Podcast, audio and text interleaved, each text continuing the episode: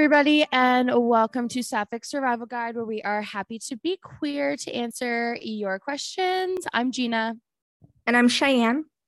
And class is now in session. And today we are talking about mental health. And because that is going to cross over into mental illness, uh, please take this as a content warning. Obviously, with this topic, we're going to get into a lot of areas that uh, could potentially be triggering for some. So keep that in mind.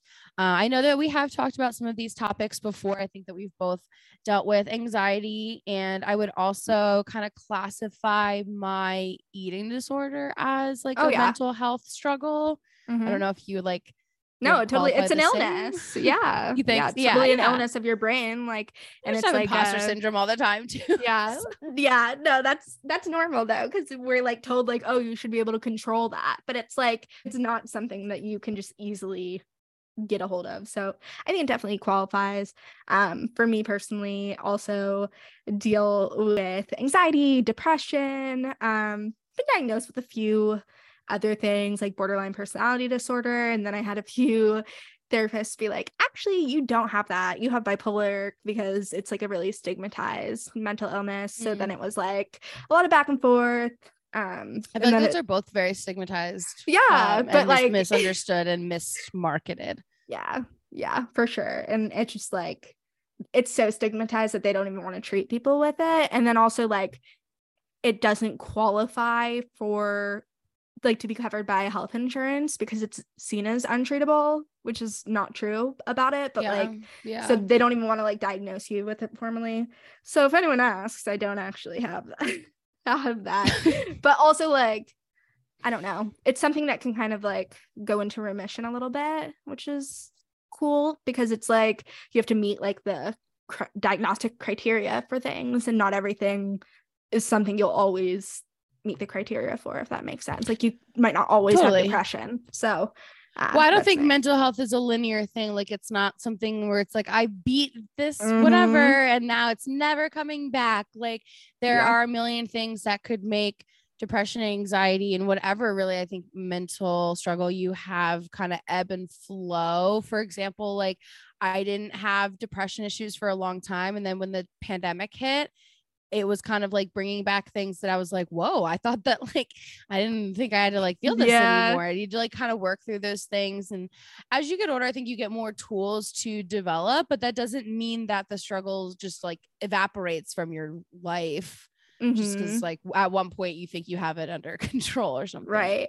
And I know sometimes people don't even like find out an official diagnosis from their therapist if they see a therapist. Like I was seeing one yeah. for over a year, and at one point she randomly w- mentioned me having PTSD, and I was like, I do, and like mm-hmm. I never even like thought about it in that way. Like I don't know because you hear like this stereotypical like what constitutes as PTSD and like people don't really talk about like complex PTSD and it's just like yeah. it didn't click until she said that and I was just like wait what I, I, don't know. I feel like that's kind of a common experience that people are walking around with like diagnoses under their belt that they might not even know about. so, oh, yeah. And I don't think that a lot of our parents' generation have the ability to like yeah. take kids to get those kinds of testing. So, mm-hmm. like, my mm-hmm. parents were telling me some stories one time about the very obsessive and compulsive things I did at a kid as a kid. And I was like, yeah. and that wasn't your indicator to get me tested for OCD. And they right. were like, oh, we really think about it. And like, I definitely am just living with undiagnosed OCD. Now, it's not like affecting my life to a point where I really need to like do anything about it. But maybe if it was, like, how would I have known that I needed, it? you know? So there's mm-hmm. just like a mm-hmm. lack of awareness from that generation. I even feel like my one friend who had a crazy case of clear ADD, uh, for her parents were just like, she's just kooky. It's like, no, she needs medicine to like not be bouncing off the walls literally 20 out of the 24 yeah. hours of the day. I don't know. There's just like that thing of like it was just wasn't a topic of conversation. I feel like mm. our, in our parents as as parents. Mm-hmm. And then now today people are like, oh, everything's being like overdiagnosed and everyone has this mm-hmm. and blah blah blah. And it's just like no, it's uh, it's underdiagnosed if anything. Like the I wish I knew the exact date off the top of my head, but I was just reading about how the first person who was ever diagnosed with autism, not that that's a mental illness, but it's like a neurodivergency, they're still alive, like the very first person. So, wow, really? Yeah. Okay. Maybe this isn't true. So maybe I should do some research first before I share this. But I just read that the other day. Yeah. That the first person who was diagnosed with autism. Wait, now I want to look it up because I want to include that. So we can fact check that. But that, so essentially that means that they they didn't have diagnoses of autism even like what a hundred years ago, which is not yeah. that fucking long ago. The first person diagnosed with autism, he it, was born in 1933 and he's 89 right now. Wow, that seems so behind. That's insane. That's mm-hmm. crazy. Mm-hmm. It's that far behind. Right. And it obviously that's not a mental illness. It's just like a different type of brain, but it's like we're just figuring this stuff out. We are. Yeah. like yeah, and I could go on a whole spiel about like the lack of research in areas I think that are mm-hmm. stigmatized, like mental mm-hmm. health, like women, like yeah, just so much shit. So it's so it's so fun dealing with all this stuff. yeah, definitely. Well, um, fucking sucks, but that's society for you. Yeah. Speaking of dealing with all of this stuff, one of our first questions uh, asks, How do I deal with being neurodivergent and queer? I think I've said this before. I don't think it's fair for me to identify as neurodivergent. Like, that's just not something that I identify with. Mm. So I'll let you give a better answer. But my only thing that I would say is that I think there's a big overlap actually with being mm, queer and being sure. neurodivergent. So I my best advice is that take solace in the fact that there is a community within that that um you can relate to like it's a wide group of people you'll be able to relate to because you are not yeah. alone in that experience yeah i feel like the question of dealing with it is like super vague because obviously there are different qualities that neurodivergent people have and like everyone experiences mm-hmm. things to a different degree but i know we said in a recent episode we talked about like reframing things to like see it as a positive because neuro- being neurodivergent is a a negative thing. Society makes you out to be like a problem or makes it out to be like a negative thing because you can't participate in capitalism or whatever, like in the way that they want you to. But like, yeah, it's there are so many like positive sides to being neurodivergent rather than neurotypical like your special interest like makes you really knowledgeable about a certain subject or your ability to like do 15 tasks at one time like makes you very productive even if it's like for shorter spurts. So I think like there are different pros and cons, of course, and a lot of ways that we're like set up to fail. But I think you can reframe some of those things as positive because they are. They're not inherently negative. No, I totally agree. I think sometimes people are like, oh, I have all I these like this list of things working against me, like mm-hmm. queer check, neurodivergent check, whatever else check. And mm-hmm. if you, yeah, you have to reframe it of like, no, these are all the things that like are just what makes me me. And it's not, I know it's hard because society is like, these are the things that make you other, but it is, mm. it is reframing and have it be like celebratory because they are making you yeah unique but in the in the best way. So it's it is it's totally just yeah like you said a reframe. Yeah yeah. So another question we got is how do i navigate a love life when my mental health medications take away my sex drive? I've heard people complain about this uh even my um straight friends who mm-hmm. have taken medication and their libido just plummets. I think it, I guess it depends on what kind of a love life you're in. Like if you have a partner, you have to kind of express what you're experiencing and mm, compensate intimacy in other ways. If you're single, you have to find, I guess, ways to f- make sure you feel fulfilled. Mm. Um, but I know that's kind of a difficult dance, so to speak.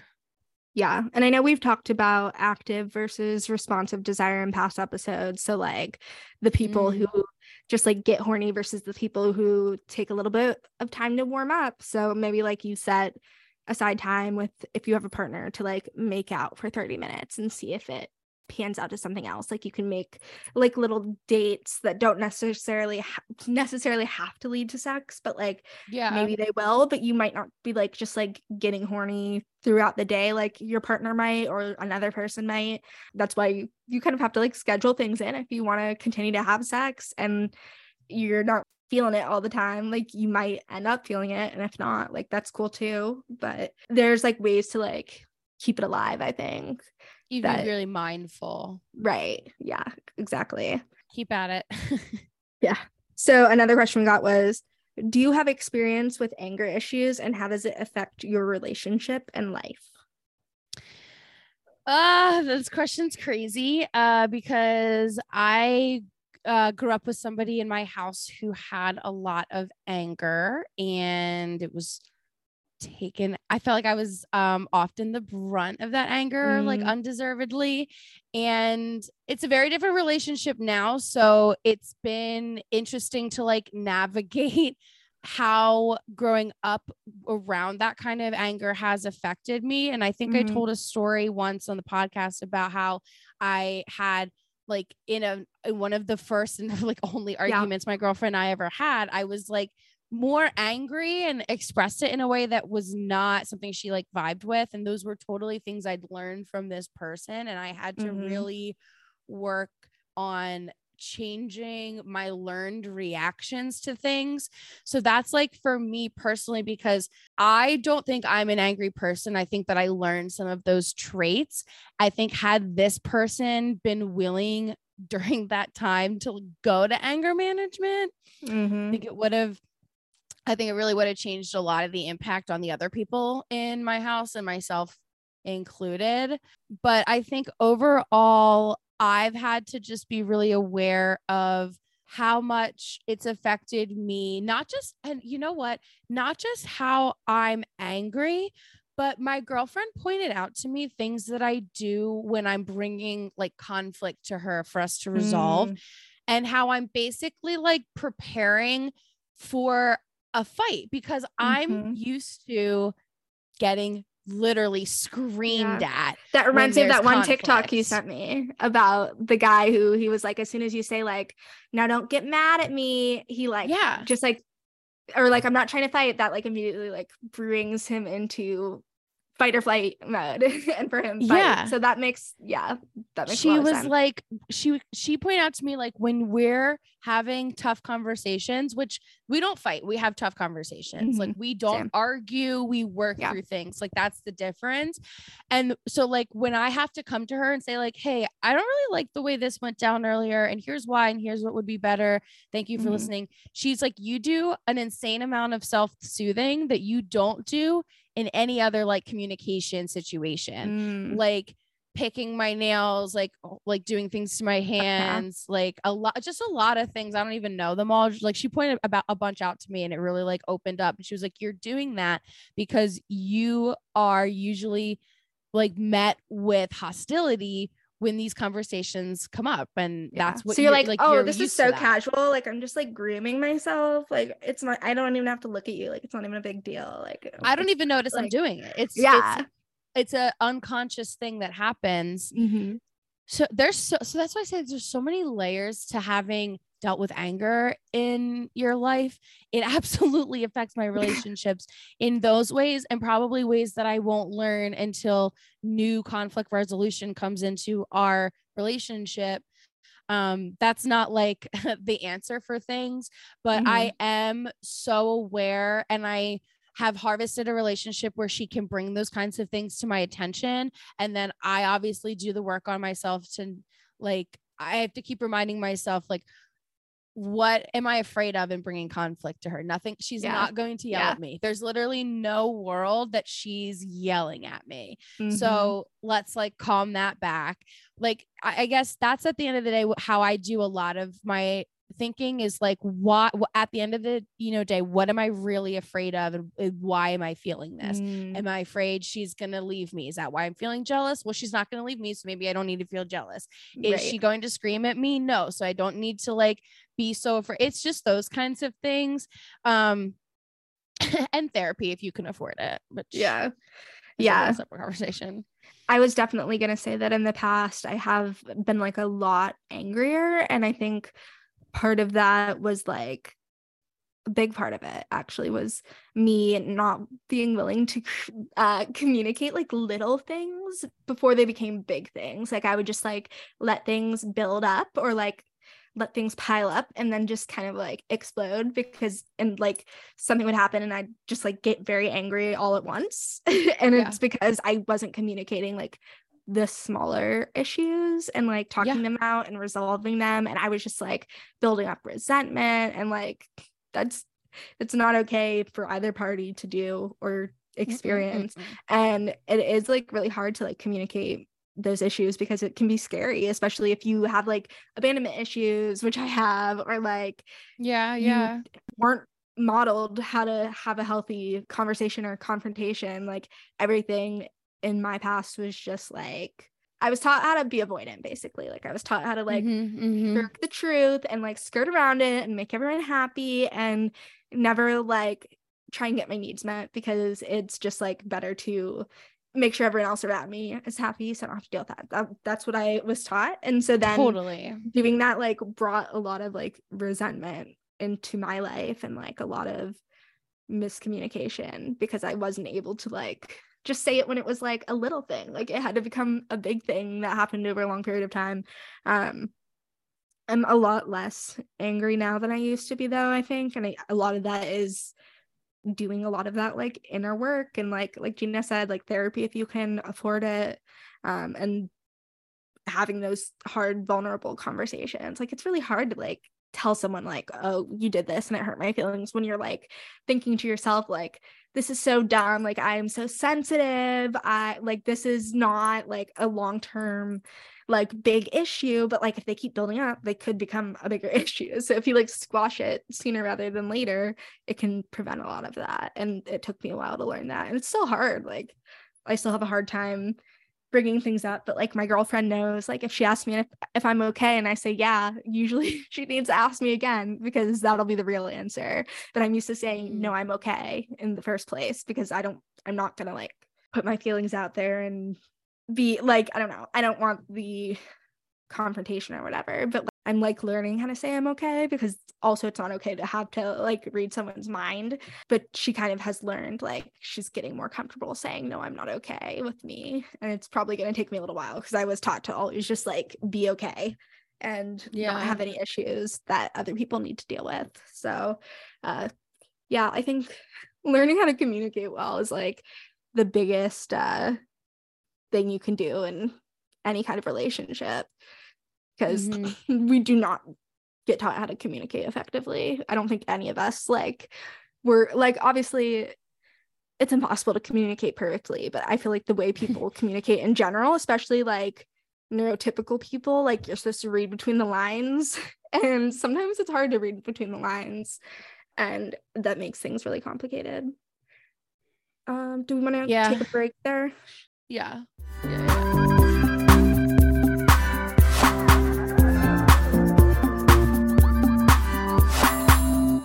All right, we are back, and these two questions are kind of similar.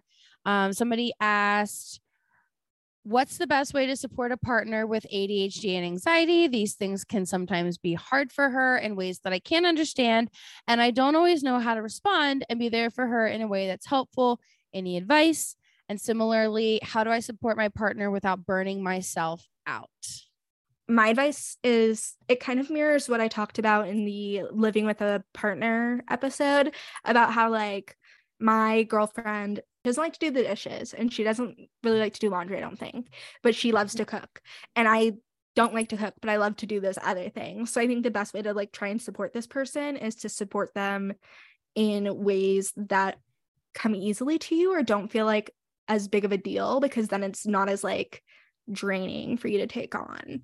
Um, so like if they need help planning something at the beginning of the week to help with their anxiety or even the ADHD, like you could like sit down and plan together, or you could like mirror each other and like work together if that helps them mm-hmm. keep on task. Um, or if it's like a panic attack situation, you could help them come up with coping skills when they're in like a better frame of mind to like be yeah, like okay yeah. this is something i can turn to that helps me when i have a panic attack or when i have an anxiety attack or even like um my girlfriend works in mental health and we've talked about like safety plans which is like who yep. you can turn to when you're feeling unsafe um things you can do places you can go like things that you can like reference and be like this is might help me in this situation. And maybe like even a list of like okay these are people i shouldn't talk to right now.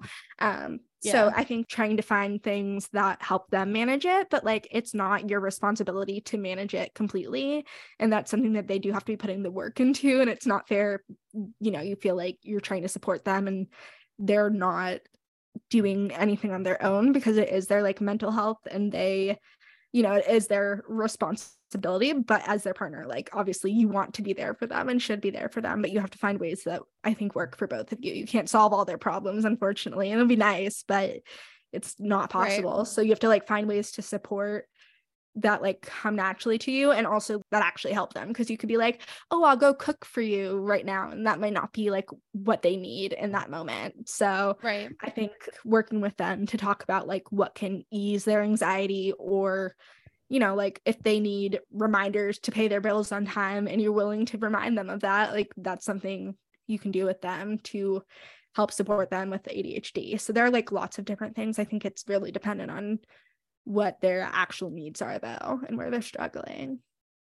Yeah, I think that my girlfriend and I both experience anxiety in very different ways. Mm-hmm. And, you know, now that we're like two and a half years into our relationship, there's more understanding of each other. But there was a time when, like, I forget something happened and I definitely like freaked out because it was very triggering to my anxiety. And I could tell that she kind of like wasn't taking me as serious as she could have been. And so mm-hmm. when it was over, I kind of pointed that out to her, I was like, I don't feel like you like understood. And she was kind of like, well, to be fair, I kind of don't like if I were in your situation, I would have been freaking out. And yeah. I was like, okay, so here's this other example where you had anxiety. And if I was in that situation, I wouldn't have freaked out. But that mm-hmm. doesn't make your anxiety any better or worse than my anxiety. And when I yeah. said that to her, she that really changed things for her. She was like, I totally see your point. I'm really sorry. Like that won't happen again. And since then, she has absolutely taken every single anxiety I had the same level that she would if she had any sort mm-hmm. of anxiety. So some of it is like reframing in that way, but also we've never put our anxiety on each other in a way where it has deeply affected the other person. Like, sure, there's been days where one of us, like, maybe we made plans earlier in the week. And then once we got closer to the weekend, we were like, you know what? I don't think that doing this is going to be the best thing. Can we stay in? Can we do this? Aside from that, it's never really like affected each other. And if it did, I would think that's just like a sign that things aren't totally healthy or balanced mm-hmm. because you shouldn't be taking on that other person's like emotions. Like, to the point where it affects you so deeply. Now, obviously, if my girlfriend is sad, I, am going to not feel great because I want her to be happy. But mm-hmm. also, like, it's not overtaking my life if she's having a bad day. And we've had a lot of conversations on how to be there for each other because we also mm-hmm. want different things. I almost never want space. She's somebody who needs space. If yeah. we just gave each other what we needed, I'd be smothering her and she would not be comforting me and giving me the reassurance that I need in those moments. Mm-hmm. So it's also like just because we handle things differently doesn't mean we can't learn how to be there for each other. And I've like told her, I need you to speak up more about what you need for me. Mm. While you're learning to do that, I will ask questions that gives you the ability to do that. So I'll if she's like not feeling great, I will be like, what do you need from me? Is it space? Mm-hmm. Do you want me to make us dinner? Do you want me to sit in the room with you? Do you want me to go do my own thing today? And then once she tells me, I'll like reinforce it and be like, great. Next time you can just tell me. I don't like if you don't need to wait for me to ask, yeah. you can just tell me, like, hey, I, I need like some space today. And obviously, again, after two and a half years of being together, we're so much better at her coming to me and being like, Yeah, today I'm just gonna like be in here with headphones on and me being like, Cool, I'm gonna be in here. If you need anything, come on in.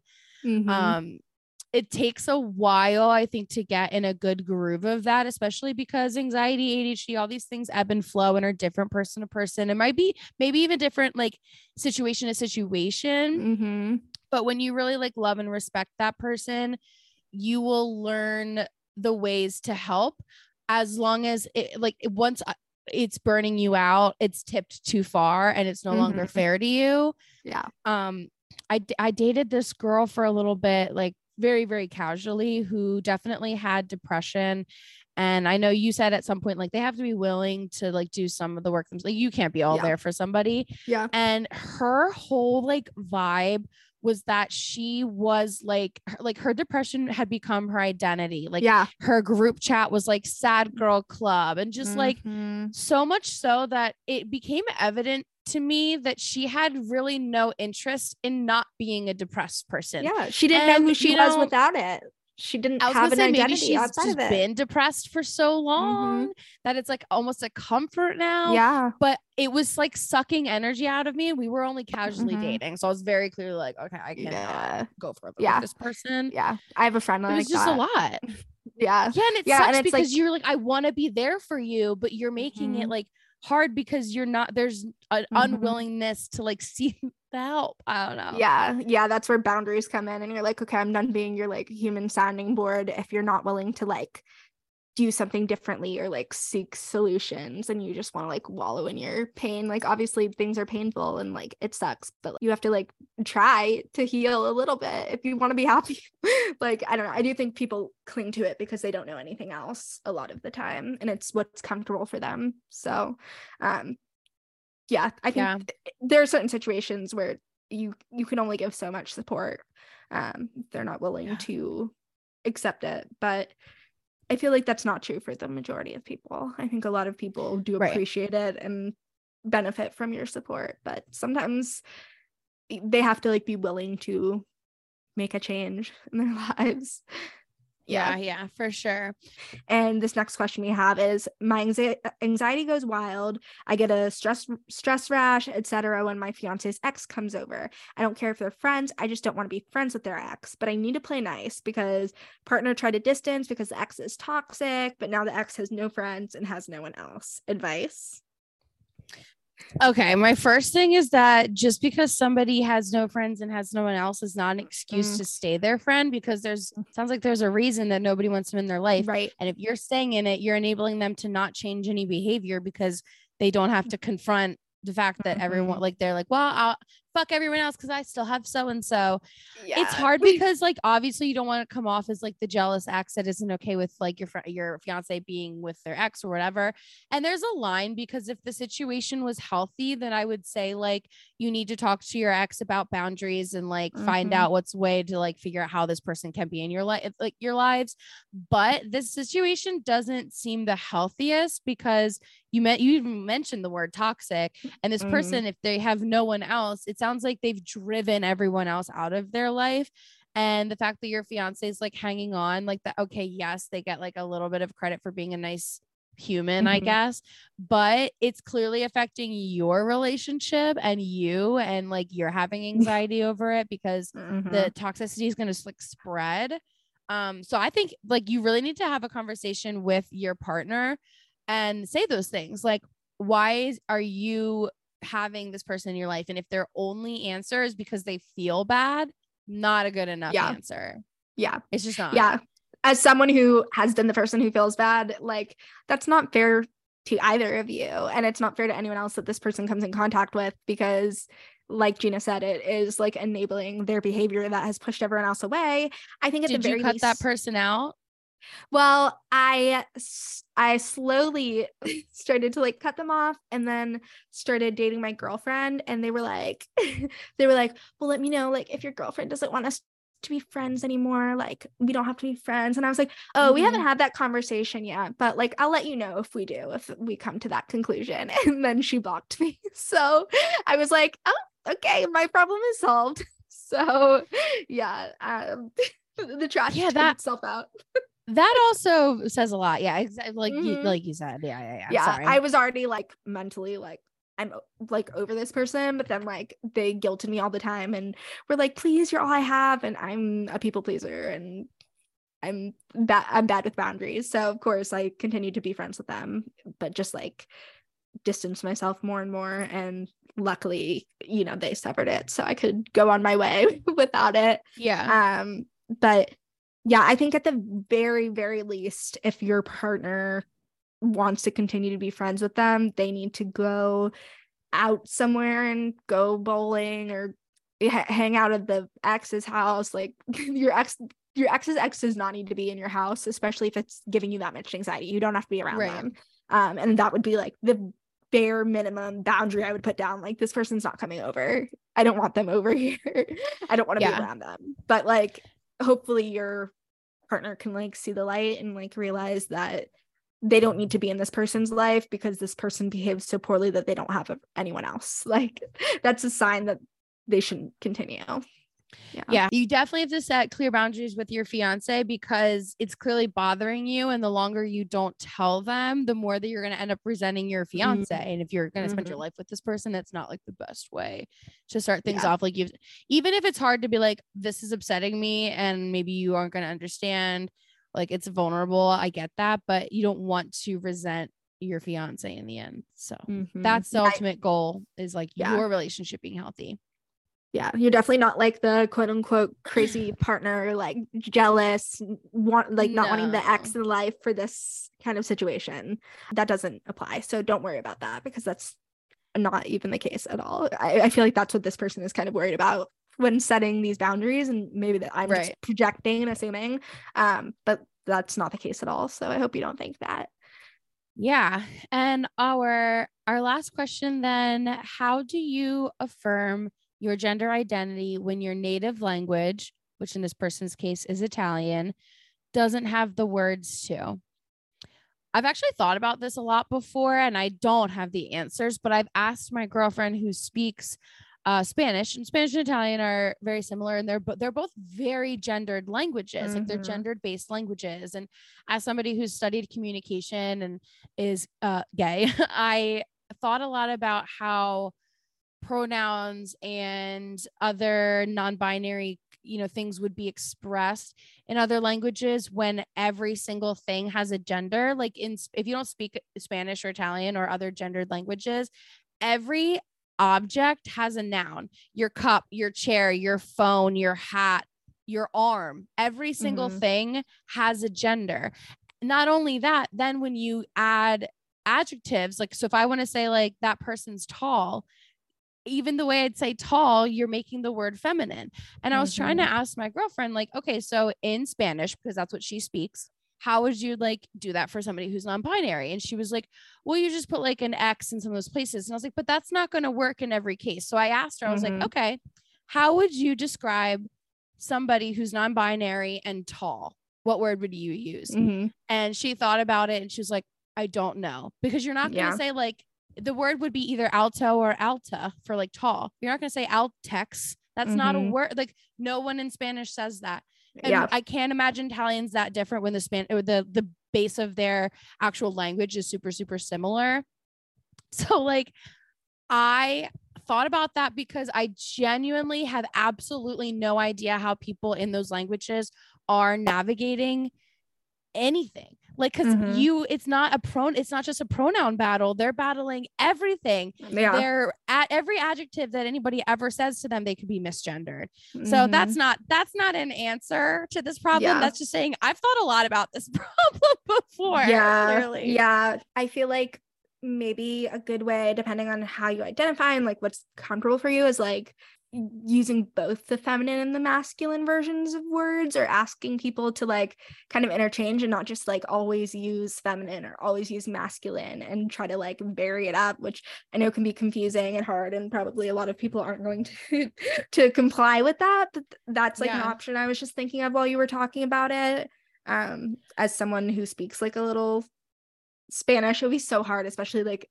as you're learning to learn how to yeah. do it that way um because it is so gendered. I think another way that you could affirm it is by seeking words in other languages that like could be applicable to your gender like and not necessarily like english but just like any language like you could sure. do research into like gender and it's not going to like solve your problem but it might be more affirming to have like certain words that can define who you are and you can explain that to people and explain to them what that means in another language.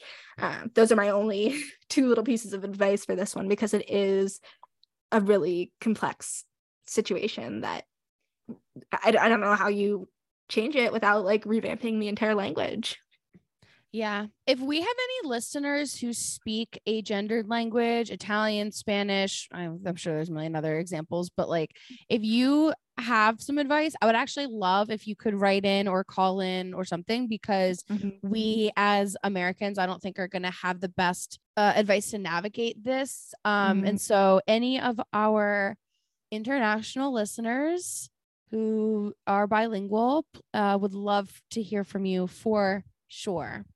Yeah, yeah. Anyone who is not a native English speaker, please let us know. We would love to be able to share that advice because I'm sure a lot of other people are struggling here as well.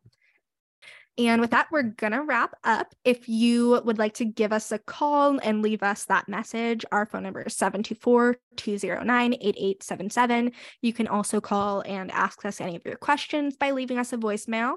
You can ask us questions by emailing us at sapphic survival guide at gmail.com or you can message us on any of our social media platforms. We are at Sapphic Survival Guide everywhere except for Twitter, which is just at Sapphic Survival. You can also follow us on Patreon, which is patreon.com backslash Sapphic Survival Guide. And you can go like, rate, and review our show. That would help us to be found by other listeners a lot. And you can find me, Cheyenne, at Hot Lesbian on pretty much any social media platform. And you can find me anywhere online at the Regina, including my website, theleeregina.com. And you can listen to my Jersey Shore Recap podcast, um, hello, wherever you find your podcast. So with, with that, that, class is now dismissed. Bye.